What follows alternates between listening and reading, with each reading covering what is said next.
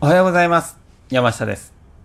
本日も働く前の活力ラジオの時間です。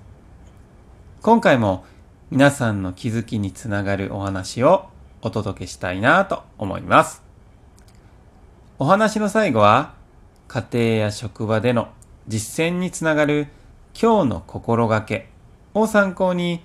何か一つ行動に移していただけたら嬉しいです。それでは今日の題名は一年を振り返る。皆さんは新年に立てた目標を覚えていますか？はじめはやる気になってもだんだんとやらなくなってしまい忘れてしまう人も多いのではないでしょうか？B さんは今年の初めに毎月2冊の本を読もうと目標を立てました。しかし半年も経たないうちに諦めてしまい、カレンダーも残すところあと1枚、12月になってしまったのです。できなかったことに落ち込んでいると、友人が半年近く続けられたのはすごいことだよ。達成したかどうかも大事だけれど、どれだけできたかに目を向けてみたらと言いました。B さんはその言葉に心が明るくなったのです。一年を振り返る際、失敗したことやできなかったことだけを思い出すと、心は暗くなり、前に進む力も消え失せるでしょう。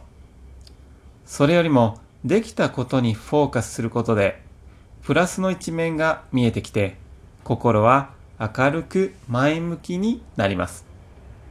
B さんは、まずはプラスの一面を再確認した後、そこに不足分の反省を加えて、新しい年を明るく力強く進んでいこうと決意したのでした。今回のお話で感じたのは、私の B さんと同じように、毎週本を一冊読もうというふうにですね、今年の新年早々に目標の一つに掲げていたんですが、できませんでした。しかし、